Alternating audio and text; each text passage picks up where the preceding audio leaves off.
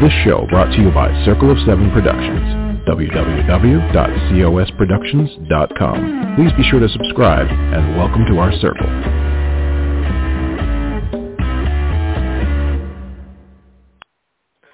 Hello, everybody. This is Patricia W. Fisher with Readers Entertainment Radio, and it is June 17th, and we are already pretty deep into the summer. But just remember, keep using that sunscreen because it is National Skin Cancer Awareness Month. So be sure and check um, yourself. Make sure that you are uh, properly covered with, you know, sunblock and lip balm and eyeglasses. All those things make a difference. So we can all, um, you know, have uh, good health because um, if you if your skin's not healthy, you're honestly you're not going to be healthy. Um, and it is also today is National Garbage Man Day. So, you know, I think it's a really unappreciated job uh, because somebody's had to do this job, and and people are out every day collecting the stuff. So. Just at least give a wave and a thank you because it's a big deal. Um, and then it's also National Bartender Day. So, you know, maybe you a toast to the garbage man, or maybe you just, um, I don't know, give them a gift card or something. They can go get their own drink.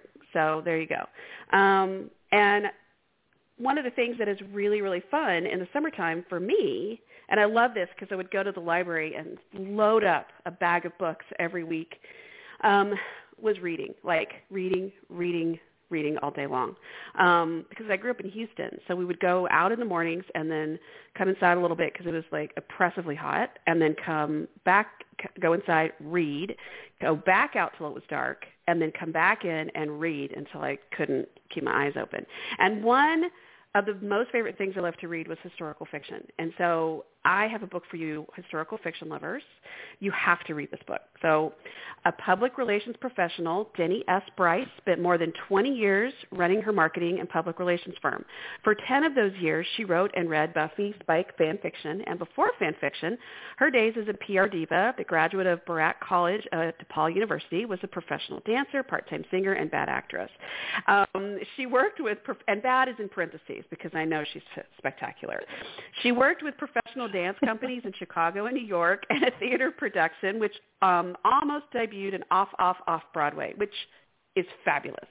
Um, her debut novel, Wild Women and the Blues, brings the past and the present together when a grieving film student, Sawyer Hayes, seeks out the 110-year-old Honoree to get answers for his thesis on the legendary filmmaker Oscar, Oscar uh, Micheaux, and they discover more than they bargained for.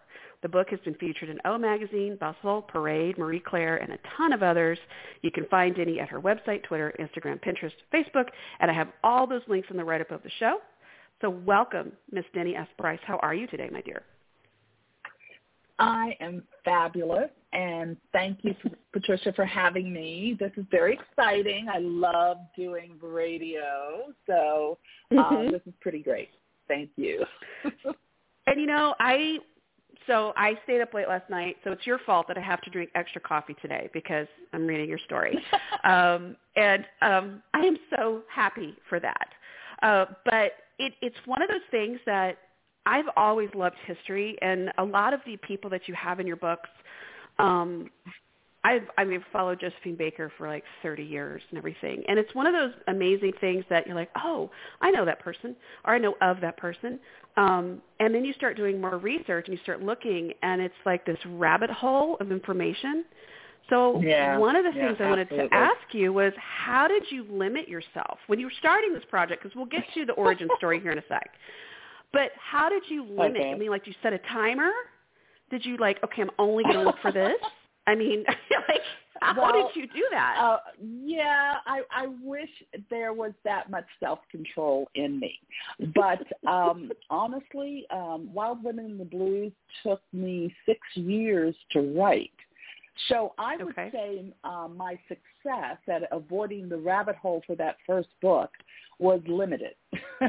and because it's such a fascinating thing to dive deep into history, African American history, that um, on many levels you as an African American, I'm assuming I should know or that I do know, but I don't Yeah. know because it's not taught in school.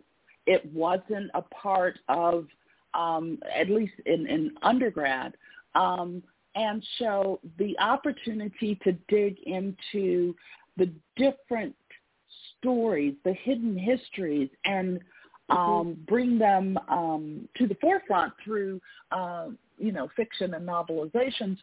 It was just an exciting opportunity, and the history just fed me more and more what if. So I dove right, right in, and yeah, well, I, and I didn't. Yeah. I was not a successful rabbit hole avoider. I wouldn't have been either. I mean, still, I was looking at I was looking at people from your book, and I'm like, oh, there's that person. Oh, there's and oh my gosh, they knew that person. Oh my god, and you just like you just keep. and what I found, I mean, I know there's every year there's always the grumpy grumpers, or I, I will just call them that for now. They're like, why do we need Black History Month? It's like this is why because this is the history that's not being taught. And so if I can introduce somebody who's 10 um, to this name, uh, this person, mm-hmm. this they worked with so and so. I mean, it's like, oh, really? And then that stirs that curiosity.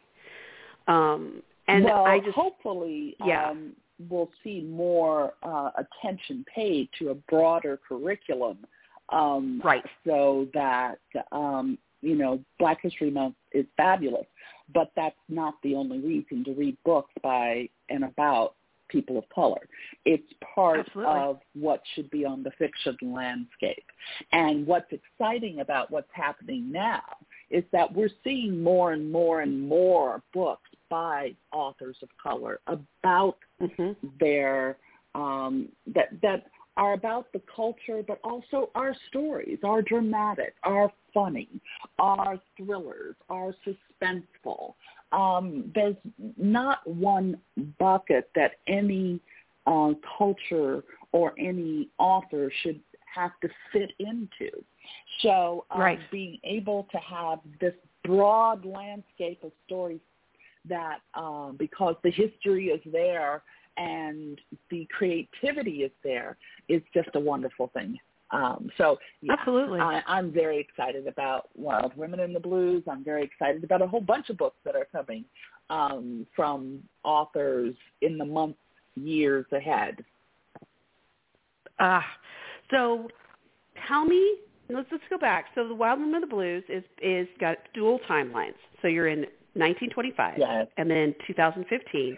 You've got Sawyer Hayes, who is a graduate student working on his dissertation, um, and he has found, he believes, a lost film of the legendary filmmaker Oscar Micheaux. Right? Did did I say that right? Mm-hmm. I was mm-hmm. looking for places to make sure I said yes, that right. Absolutely.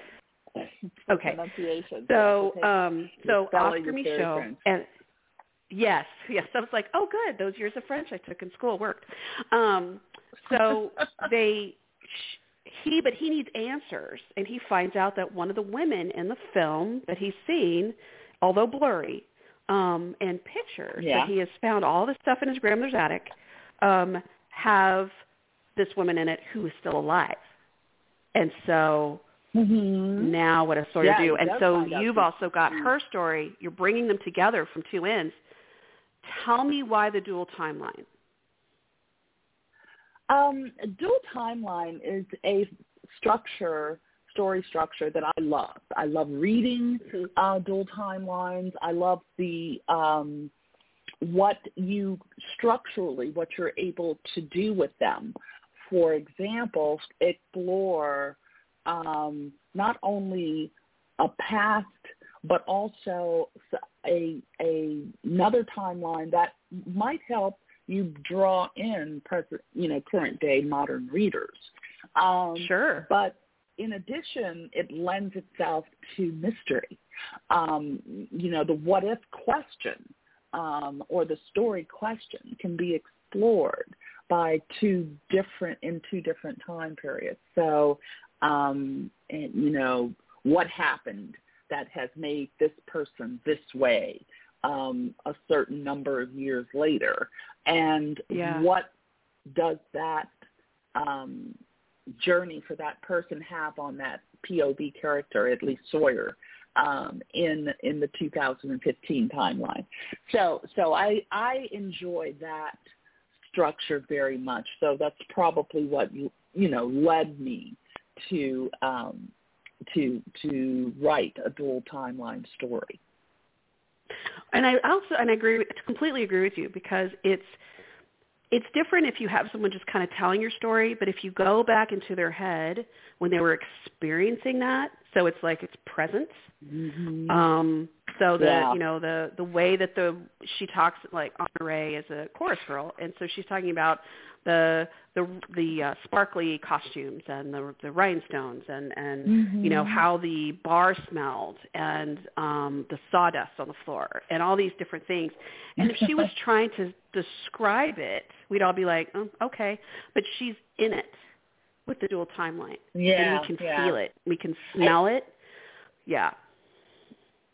yeah that's that's that's fun if if you know because um i again as a fan of of reading dual timelines and of course of just historical fiction that's part of the job of historical fiction whether or not it's a biographical fiction or historical fantasy or historical thrillers um the the you want to as an author to bring your reader into that atmosphere, into that environment. And um, if you are able to accomplish that, you, you have um, through your writing where you can give people a, a strong sense of what it smelled like, what it felt like, what it looked like, how people interacted, then um, you know you're doing a lot of your job then. Yeah, and how? I mean, I know that it it, it just depends on what you're writing, but I mean, where do you look in general for these kinds of little tiny details to make sure they're accurate? And then where do you decide? Okay, I've tried to look enough. Oh, I'm just going to have to fill in the blank on this one. You know, like guess from what's well, going on at the time. um, Well, conversations, uh, you know, you weren't there. uh, so Sure, um, sure. that's going to rely on creativity. But what, what, how those people, uh, those characters interact. Um, um, I know that I've taken some classes, and one that I remember uh, where the instructor said, uh, photographs are a fabulous resource for a historical fiction author because in those old photographs, you don't just look at the main images. Look at the the things that are in the background. Look at the texture of whatever the people are wearing. Look at uh, when you are at least working in a time period where there are photographs. Um, Sure. And newspaper articles. I was um, my research included extensive time spent going through the Chicago Defender archives. The Chicago Defender is one of the oldest African American newspapers and was very prominent in the 1920s. There are also the New Amsterdam News and in New York, the California Eagle in Los Angeles. There was the Associated Negro Press. So there were a lot of fabulous resources. But since I was digging into Chicago, since Chicago was my primary setting for both timelines, I really Mhm. relied heavily on the Chicago Defender. In addition, I also spent time with archivists at uh, the Harold Washington Library in Chicago, and we Mhm. explored the map room and the various collections that they had in their Wow. um, possession that were absolutely fabulous. I had a fabulous ar- archivist that I worked with there. Library of Congress was another fabulous resource where I would Mhm. just sit in their various reading rooms and, and the librarians and the archivists would bring me stacks of books because I'd just given them parameters of what it was that I wanted to dig into, and they were just fabulous in, in, in going off. And since they have a far better understanding of their system than I do, um, For they sure. were generous in, in helping me find different things. So um, it's not just one thing that'll give you um, give you the the that will familiarize you with the story time that you're writing, and you Mhm. have to pay that same attention to 2015 Um, right. And and that's important too because there are certain things that had not happened yet, or there were things that were just starting to happen, and uh, you want to um, you know really uh, make sure that you don't accidentally throw in um, a phrase that wasn't common and phrase you yeah. know just language and circumstances and headlines um, change so rapidly and information is so accessible so you you want to do your research very much so in 2015 no matter what time period you're working in frankly i, I think even a contemporary um, fiction writer um, is going to be doing research because um, mm-hmm. they want to make sure that their story has a shelf life and whatever is is happening during that moment in time is a part of their story and, and gives the reader that connection to to a time and place. Well, and that was one of the really beautiful, subtle things I noticed, and I know it's very purposeful the way you wrote it, but when you're doing the dual timelines, the language between the two, and it's really subtle, um, but it's like the cadence of the story of the sentence yeah. structures. Um, they're a little bit different. Mm-hmm. I mean, obviously slang's a little different. Yeah. You've got you know different things going on, but and some are this familiar. It's and and I was like, well, you know, if I it would be like if I was watching a you know Shakespeare, Jane Austen movie or something that was set in the you know 1800s or whatever, I would know what they were saying, but I would know it was very very mm-hmm. that period, right? Well, you did the same thing, so you you feel disconnect. You're like, okay, I know what a timeline I'm in now, and I know what time, yeah. And it was just yeah. really cool because I almost feel like I'm going in a, a time machine back and forth in my brain. It's like, yay, we're back in the 1920s. so. yeah, that just and and that's you you are correct. That is very purposeful because um, when you uh, switch from one storyline to the other, um, mm-hmm. they call it a handoff, and in that context, you really want to make sure your your reader um, is is knows where they are very quickly uh, because you don't always, when you're reading, you all, don't always look at the chapter heading. Yes. Okay, and you don't always look at the date line that I may put on the page. Right um, up front. you want to you want to just know. You want the reader to yeah. know because that's the difference between a reader-based prose and writer-based prose. You, you want the reader to have um, not have to do too much work to know where they are in time. yeah, yeah. So let's get to it. I want to hear the origin story of all this. the origin stories. Well, I, I credit two women um, with um, with this, and the first is my maternal grandmother, Ella Elizabeth, who came to this country from Kingston, uh, Jamaica, um, in 1923. And when I was a little girl, in her house were lots of photos. Um, she kept old photos and she put them up on the walls. It was part of the decor. And she yeah. would there would be this woman in these clothes with these cards and and I was like, Who is that? What is going on there? And these were photos of herself from her youth. And yeah. uh she'd tell me stories. And so I was like, oh, this is so fascinating. This is so cool. And then um, many years later, I was a professional dancer in New York City.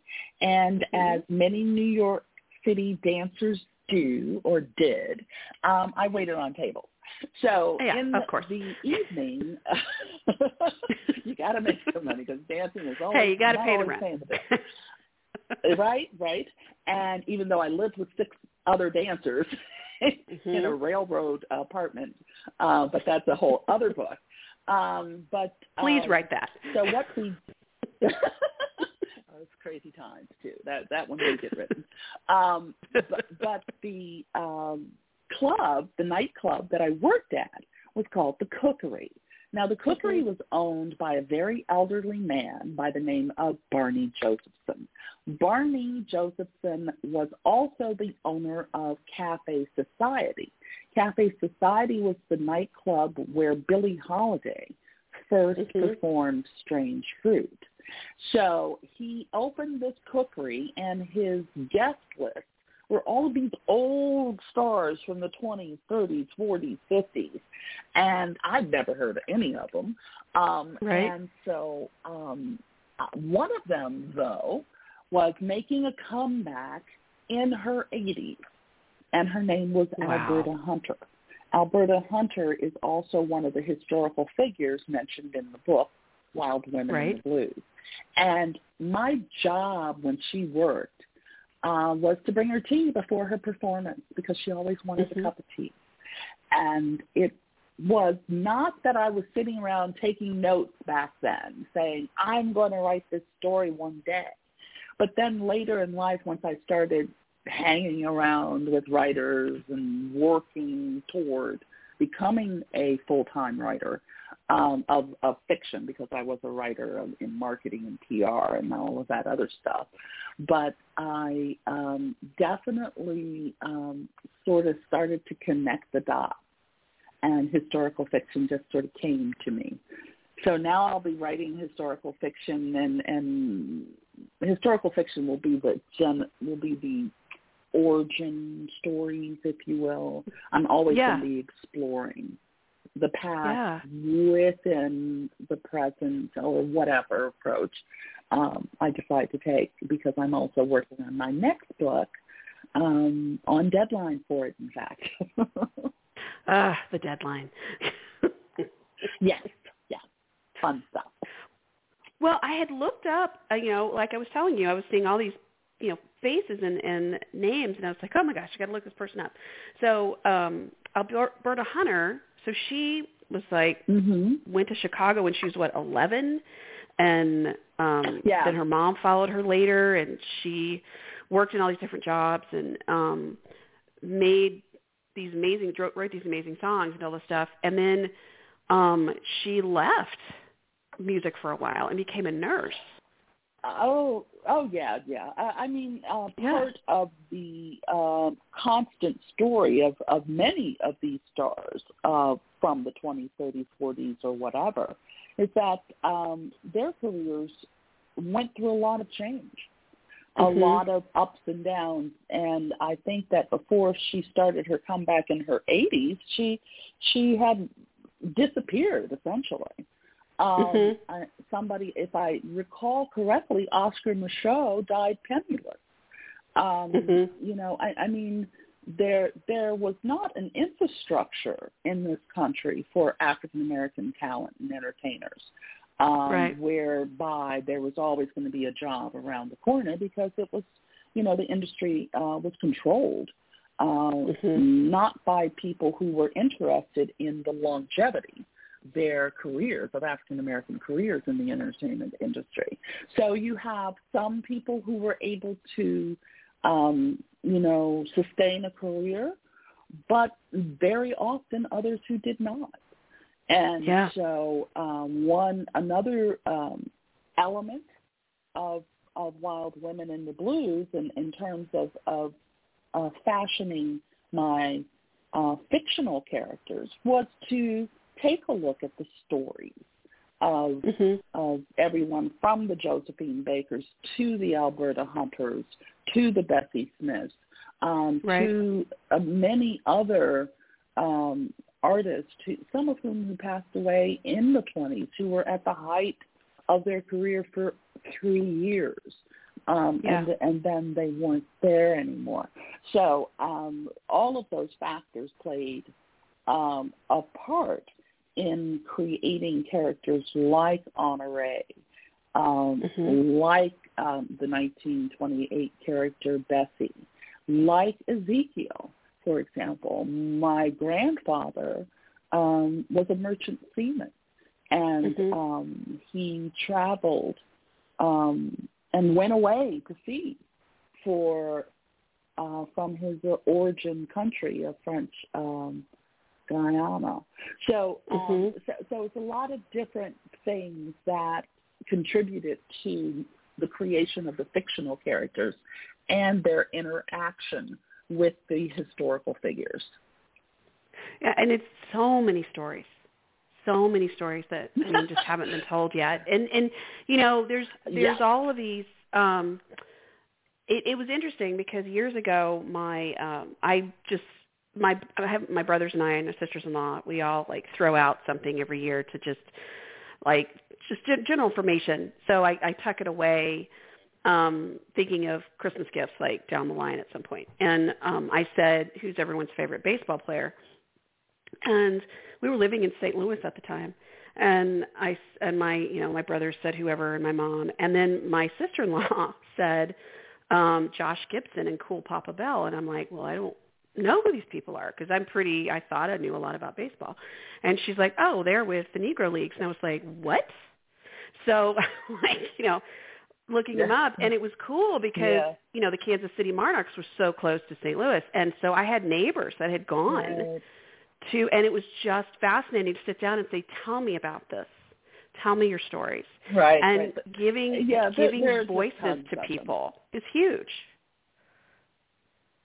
Well, uh, a- and um, giving voice, but also the stories are there. The stories are there and, Yeah. and, and need to be told. And the audience is there as well. There are Yeah. readers who want to read these stories, and the more you have um, uh, people of color and their stories, African American stories, um, Mhm. Native American Indian stories, there will be more readers.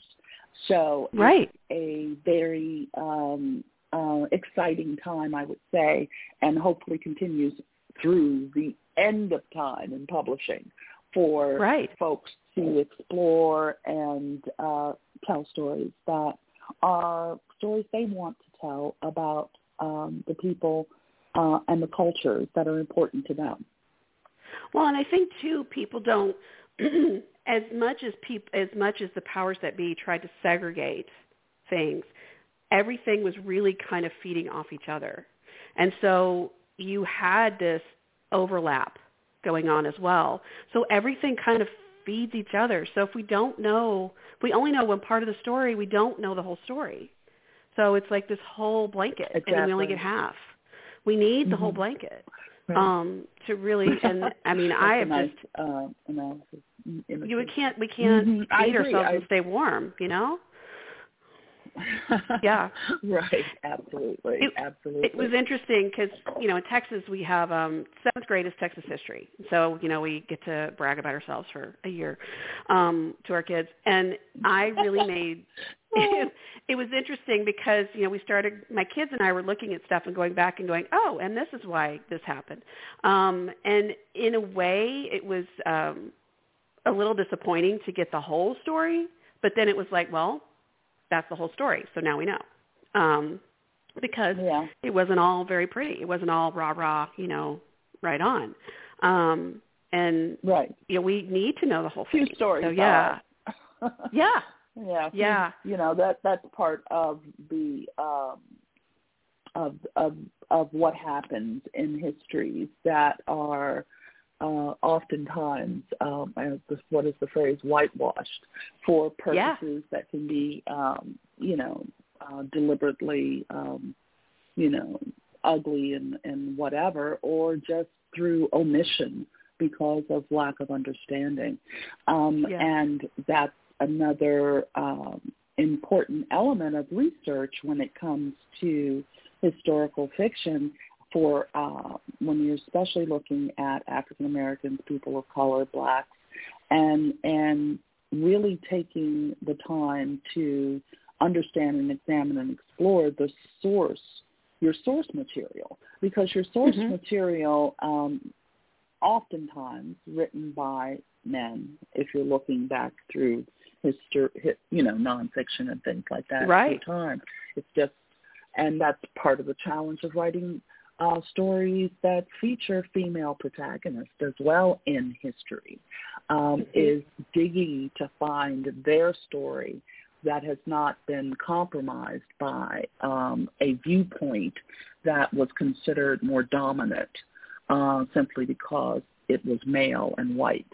Um, and right. that is a big thing. Um, and, and that's, I think, contributes uh, to the popularity of historical fiction featuring female protagonists. Yeah. Oh, for sure. Well, tell me. Yeah. I mean, yeah. when I you were looking at newspaper articles, yeah, when you were looking at newspaper articles and you were comparing, like with the Chicago Defender and then you know the predominantly um, white you know, sided paper, I guess, way to put it. Mm-hmm. Yeah, Chicago Tribune. Were you seeing articles that were that were this about the same incident? And how differently they were written, or no. were there just like no, overlap at all, like no. nothing? Um, well, in the 1920s, um, a, a the most a the most story, uh, white newspapers like a Chicago Tribune would talk about the Jack Johnson boxer and his okay. defeat yeah. of, uh, you know, but other than that, the the major a major news story or movement or that's one of the fabulous things about black press um, mm-hmm. during these time periods in particular is because that's where you found the true stories the mm-hmm. you know about what was happening to the race uh, be it in the South, the tragedies and the lynchings in the South and and elsewhere, and also who was what the um, who the major spokespeople were, like the W.E.B. Du Bois and the Booker T. Mm-hmm. Washington and the Ida B. Wells. These people and their commitment to encouraging and supporting the activities of the race, you found those stories.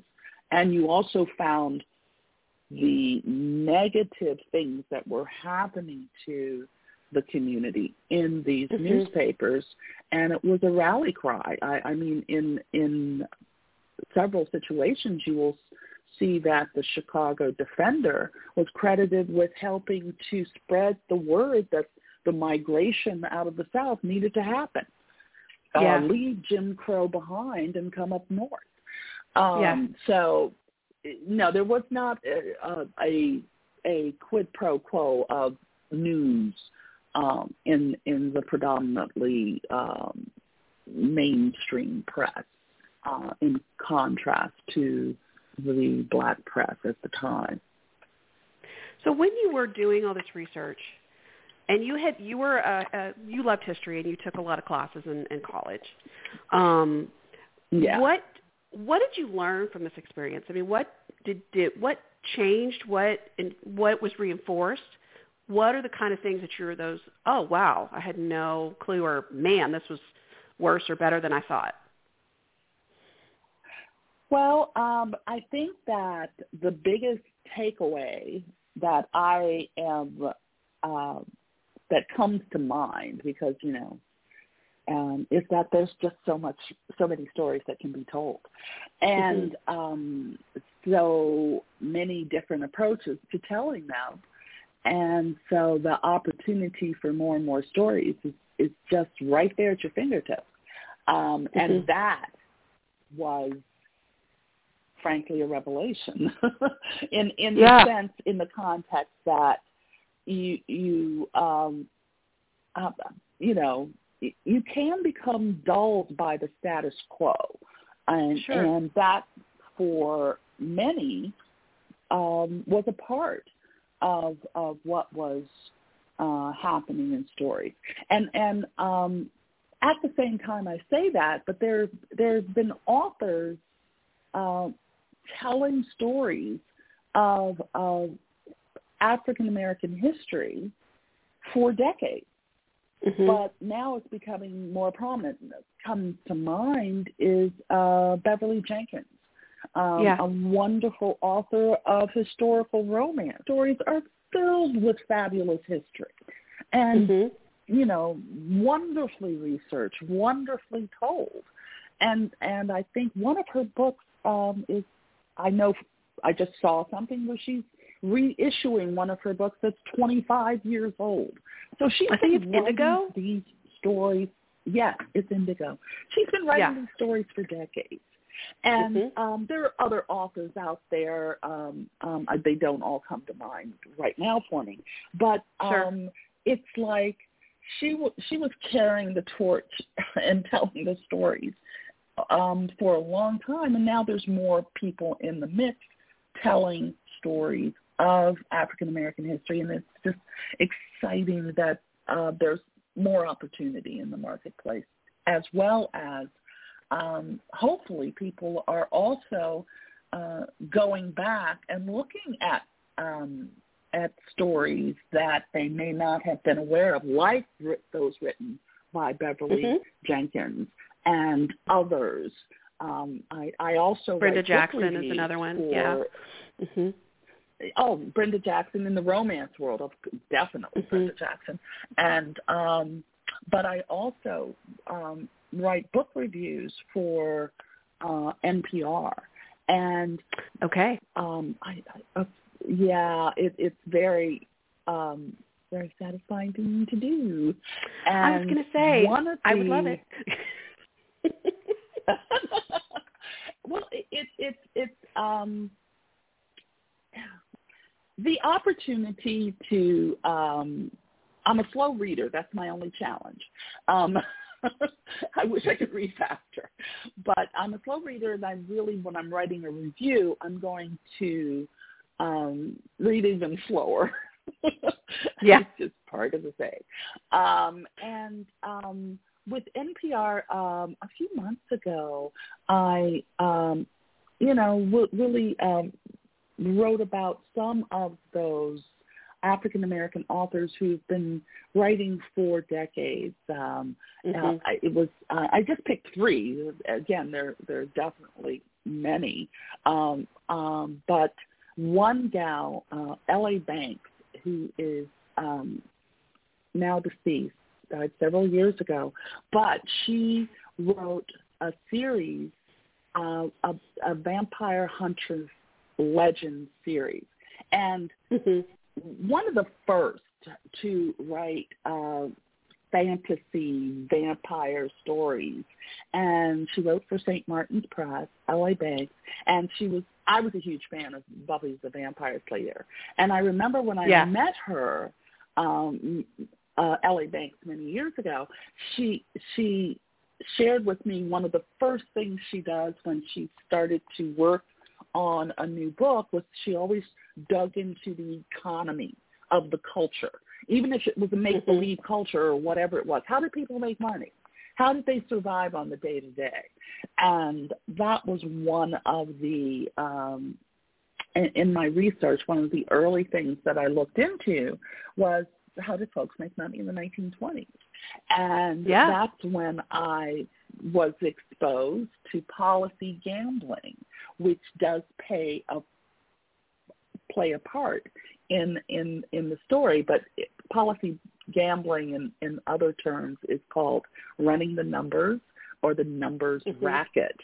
And um, so, you know, all of all of the folks that have been writing for years. Another name is Donna Hill.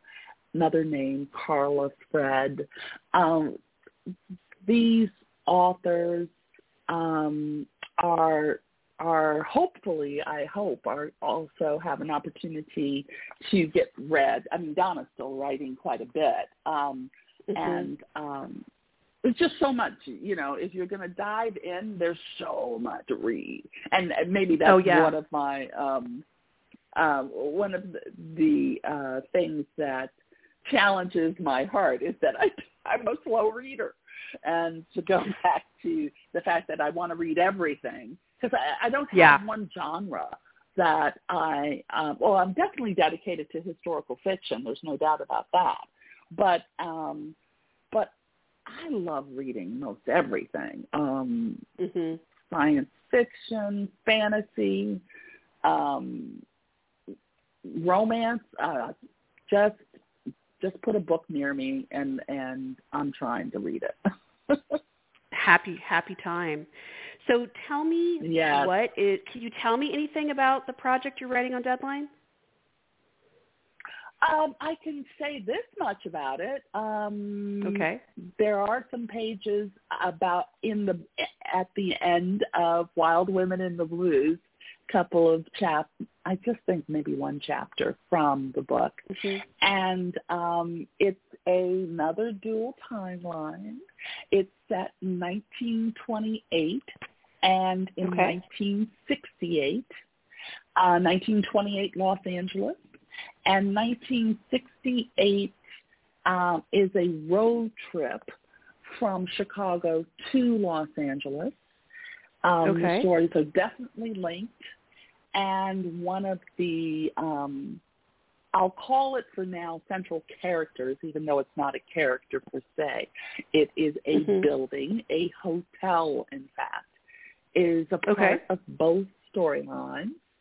Um, and other than that, I got to get it finished and back to my editor. Okay. So when is uh, when is your deadline? yeah. Um, it's next month, Okay. But Okay, so we're not talking working on it tomorrow. So I haven't taken you away from No, the computer. Well, it might as well be. There's there are certain times where it might as well be tomorrow, but uh, yeah, no, it's not until then. Uh, I got a little bit of breathing room on this one, but not really. Okay. And so I'm looking forward to getting that done because we already have a um, a date for Okay. uh, the book to come out, um, and that's April 25th in 2022. Wow.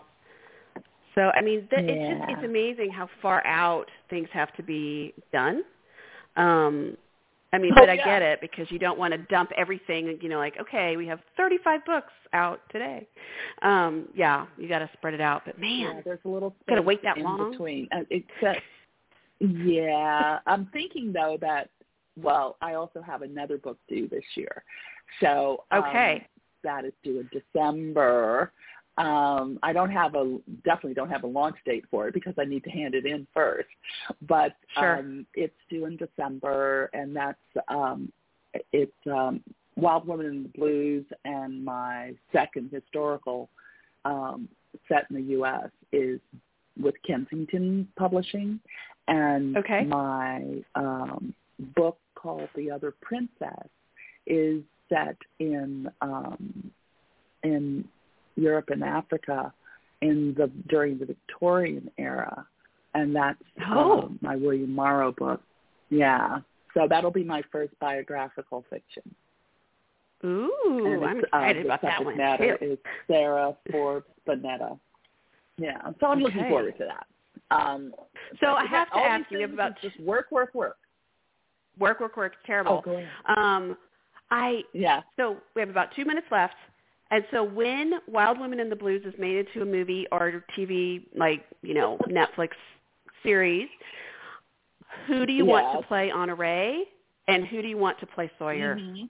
Like Honoree young, Honoree older, and then Sawyer, who would you play? And Ezekiel. Oh, that's a lot. Well, Alfre I know. Woodard with heavy makeup, I would love her to play the older Honoree, but she'd have to have a lot Oh of my makeup because she's lovely fabulous. and gorgeous at I know. think she's in, She'd look right lovely now might be in her sixties, late sixties. I absolutely, I totally agree. Um, and then young um, Honoree Zendaya. Um, the, Oh, yeah. um, she was. Yeah, I think she'd be interesting in that part. Um, and she's such a multi-talented actress um, that Mhm. um, could be fun. Um, and I would say for Sawyer, it would be a younger version of Aldis Hodge. Um, he's Okay. an actor whom I love dearly.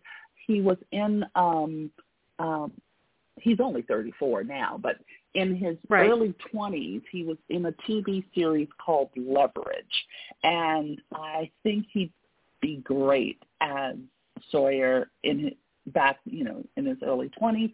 And um, right now, he was just nominated, I think, for a supporting Oscar uh, for the um, movie about. Um, oh, uh, let me let me think of the name of this fabulous movie. I can't think of it right now, but it had Okay. it was a imaginary conversation or between because uh, it's historical um, between Sam Cooke, uh, Muhammad Ali, um, and um, Malcolm X, and someone else, and I can't think of the four um, okay. prominent, fabulous men who were. Well, I think it was Cassius Clay in, in the movie. Anyway, um, right. So that's who I'm thinking of as, char- you know, actors who could play the part. Okay. Mm. Mm. Yeah. What about Ezekiel? Ezekiel, oh shoot, I mm, Ezekiel's a tough nut. I'm telling you. Mm-hmm. Um, in in one version, there's an actor on um, oh, um, um, Grey's Anatomy. He plays Jackson on Grey's mm-hmm, Anatomy. Mm-hmm. What is that yeah. man's name? Didn't he just? It was his last um, episode recently. Jesse Wood. Recently, I think yes, absolutely. Yes.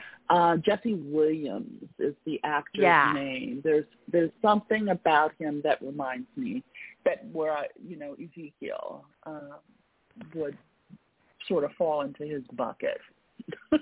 sure. But yeah, oh my goodness, it's funny casting. Nobody's asked me about who would play Ezekiel. And uh, oh, I totally see this on screen. I completely see this on screen. It's just like too vivid of a story that it would not go to screen. So I'm going to tell everybody they need to make sure this happens. Um, but it was Okay. funny because I was telling my daughter about um, I was telling my daughter about the story. She's 17, and I was like, "You have to read this book when I'm done." Um, and I said, and she's, and then you know, Honoree's got this guy in her life named Ezekiel, and she was like, like Amenadiel, you know, like she's like, it's not a Menad, and it's like, no, it's not Amenadiel because we've been watching Lucifer, and so Right, um, right. the brother and yeah. it's like no, it's not a I knew exactly what show you were talking about. right. Yeah. yeah. I know, and it's sad, and you know, and I feel a little bit guilty. I guess I've gone to church too much, but there was a couple of episodes that, it, um, you know, Ezekiel comes in and he like swoops, and you can hear the swoop sound, you know, of the wings, and he walks in, and it's like my ovaries Right. grew back. It was like I don't think this is supposed to happen. I'm like, this is not the right this is not the right result for the yeah. angel. My daughter was world. Oh, like, damn. Yeah. Yeah. Well, well, um, another show that did had a lot of angels in it was Supernatural, uh, and that was Mhm. one of my faves as well. Um, Yeah, but they yeah. had everybody in there. Uh, you know, Menia. I can't even pronounce half of them.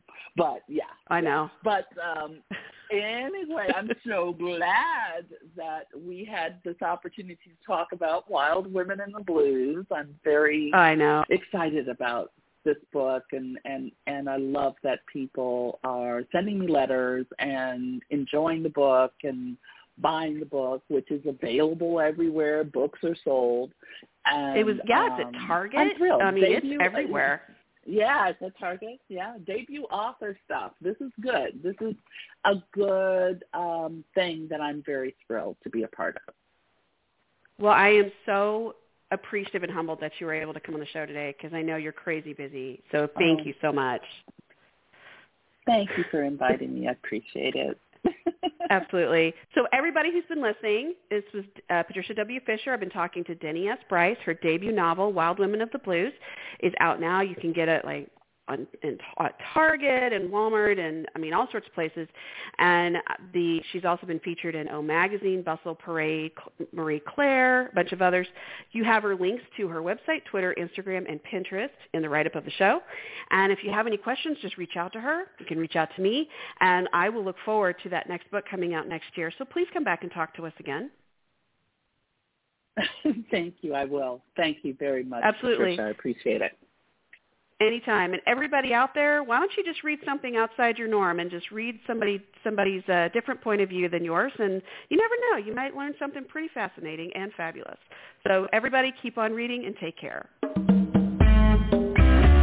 This show brought to you by Circle of Seven Productions. www.cosproductions.com. Please be sure to subscribe and welcome to our circle.